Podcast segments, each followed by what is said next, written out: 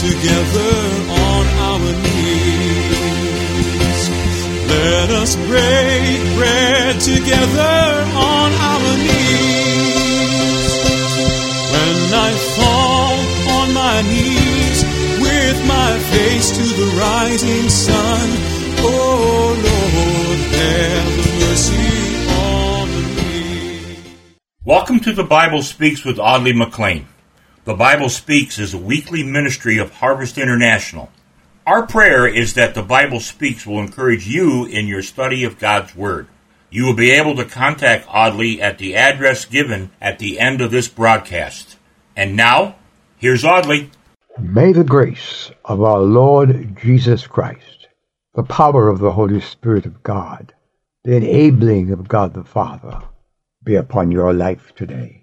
May our time together be gathered up by the Spirit of the living God and made life to speaker and hearer alike.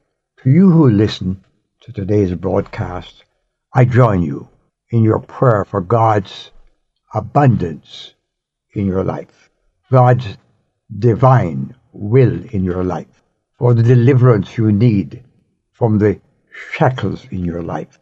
I want to join with you in giving thanks for the grace that has extended to you, for the love that you've experienced, and for the challenges you face, and the privileges that come with those. Let us together approach our Heavenly Father, knowing that He listens and He responds. Our Heavenly Father, we thank you for this day. We realize that our circumstances vary our situations are different. Our experiences are different. But you are the same yesterday, today, forever. So today, Lord, as we spend time as speaker and hearer alike, we may hear from you. We may open our hearts to pour out our gratitude to you for your goodness. We may extend our hands and our hearts and our expectation for you to come and meet the needs in our lives. May these moments then bring glory and honor and praise to your beloved Son, our great Savior, our intercessor in the power of indwelling Holy Spirit. Amen. My dear friends, today we want to introduce a wonderful little book in the New Testament, the book of Titus. It's one of Paul's personal letters. The theologians call it one of the pastoral epistles, of which there are three. First Timothy, Second Timothy, Titus, and there's one more personal letter he writes to his brother and son in the faith, Philemon and it doesn't quite qualify as a pastoral epistle, although pastoral instructions are given there. So today, let's just spend time drawing from the fountain of life that God has given to us and left us in this little epistle to Titus. We'll break our presentation in two. We'll do part this week and I hope you'll come back next week for part two. Let's begin by reading the first chapter of the three chapters of Paul's letter to Titus. Paul, a servant of God and an apostle of Jesus Christ, to further the faith of God's elect and their knowledge of the truth that leads to godliness, in the hope of eternal life which God, who not lie, promised before the beginning of time and which now, at his appointed season, he has brought to light through the preaching entrusted to me by the command of God our Savior, to Titus, my true son in our common faith. Grace and peace from God the Father and Christ Jesus our Savior. The reason I left you in Crete was that you might put in order what was left unfinished and appoint elders in every town, as I directed you. An elder must be blameless, faithful to his wife, a man whose children believe and are not open to the charge of being wild and disobedient?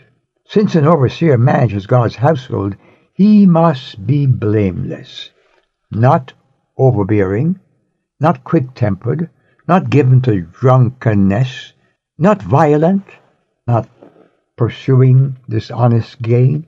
Rather, he must be hospitable, one who loves what is good, who is self-controlled, upright, holy, and disciplined.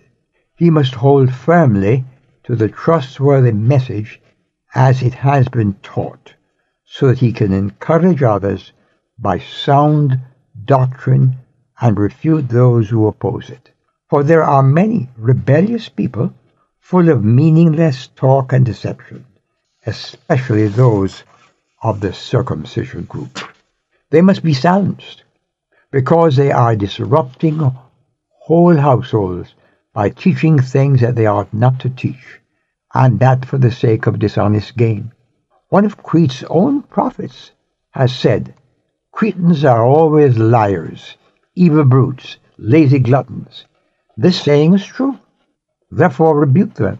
Rebuke them sharply, so that they will be sound in faith, will pay attention, will pay no attention to Jewish myths or to the mere human commands of those who reject the truth.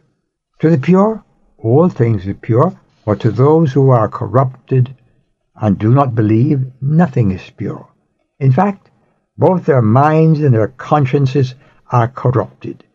They claim to know God, but by their actions they deny Him.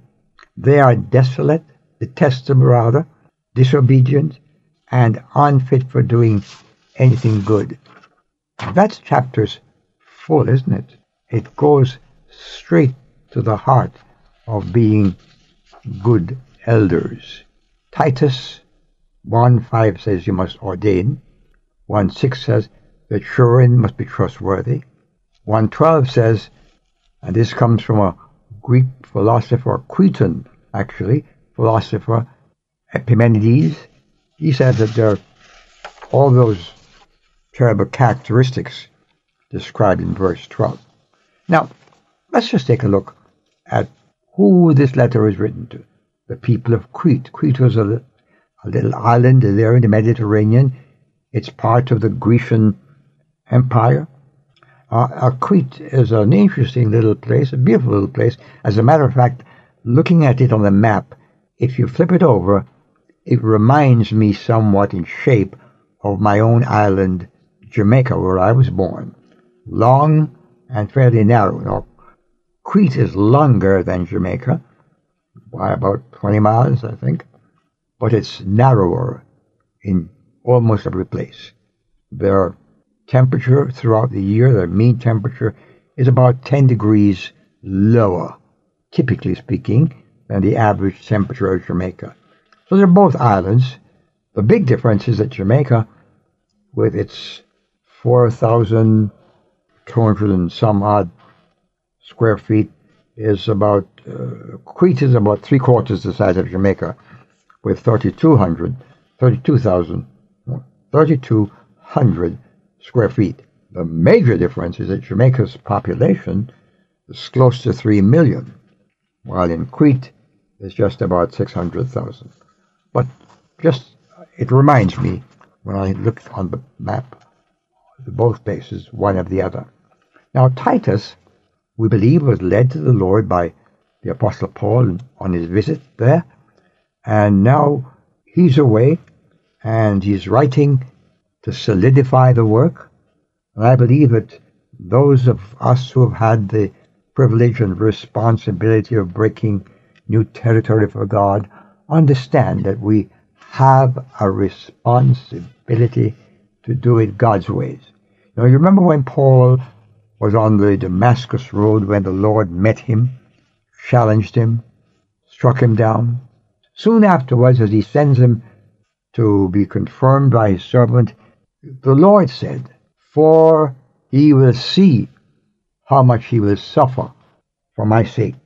And I, God called him to be an apostle to the Gentiles, not excluding the Jews, but he was the particular voice that was to take the gospel of the grace of God who came, which came through Christ, the Jewish Messiah, whom they rejected, and the Gentiles, as many who have received him, would become the children of God, as God formulates this divine entity, this living organism called the church.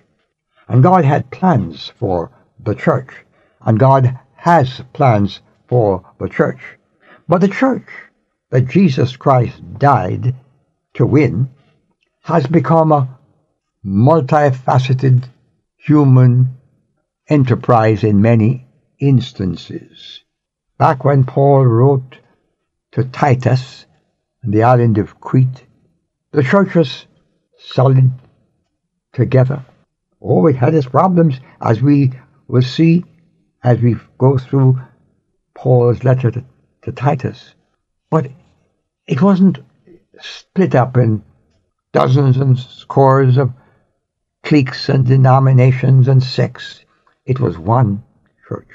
And Paul was writing to Titus to, under the Spirit of God, to keep it that way. The little epistle is to his son in the faith. Paul describes himself in the opening verses of Titus as a servant of God and an apostle of Jesus Christ. He describes his religion as one that promises life eternal from God. It was founded in past eternity and propagated through the teachings that produces righteousness. That's the church that God designed. That's the church for which Jesus Christ died. It provides righteousness in the lives of those who follow the teachings. You see, coming to Jesus Christ and saying, I'm saved, I trust in Him as my Savior, is but the beginning of the wonderful and glorious journey of discipleship. When the Lord Jesus left His disciples, He said, Go into the world and make disciples of all people. It's not just the night you raised your hand or you came forward to be counseled. It's a lifelong. So Paul writes to his son in the faith, and they were both resident in the island of Crete in the Mediterranean. He entrusted him with the responsibility to set the affairs of the assembly there in order, to ordain elders, plurality of elders, which means to put in place with authority and responsibility. Well, time has run out. I hope that your appetite has been whetted for this little walk through the book of Titus. It may take us more than two messages, but read it, and may the grace of God flood your heart with the light of God and keep you faithful till Jesus comes. Amen. Well, before we go, let me ask you to trust the Lord Jesus for yourself. Lord Jesus, you might say, I'm sinner. I need this great salvation, just like Titus received from you. I now embrace Jesus as my Lord and my Savior. Amen. I've wandered far away from God. This program is cared for by listeners who care. Your prayers and financial investment in this ministry helps to keep the good news on the air. We look forward to hearing from you and invite you to write us at Harvest International, Post Office Box 6690, Ocala, Florida 34478. Again, that's Harvest International, Post Office Box 6690, Ocala, Florida 34478.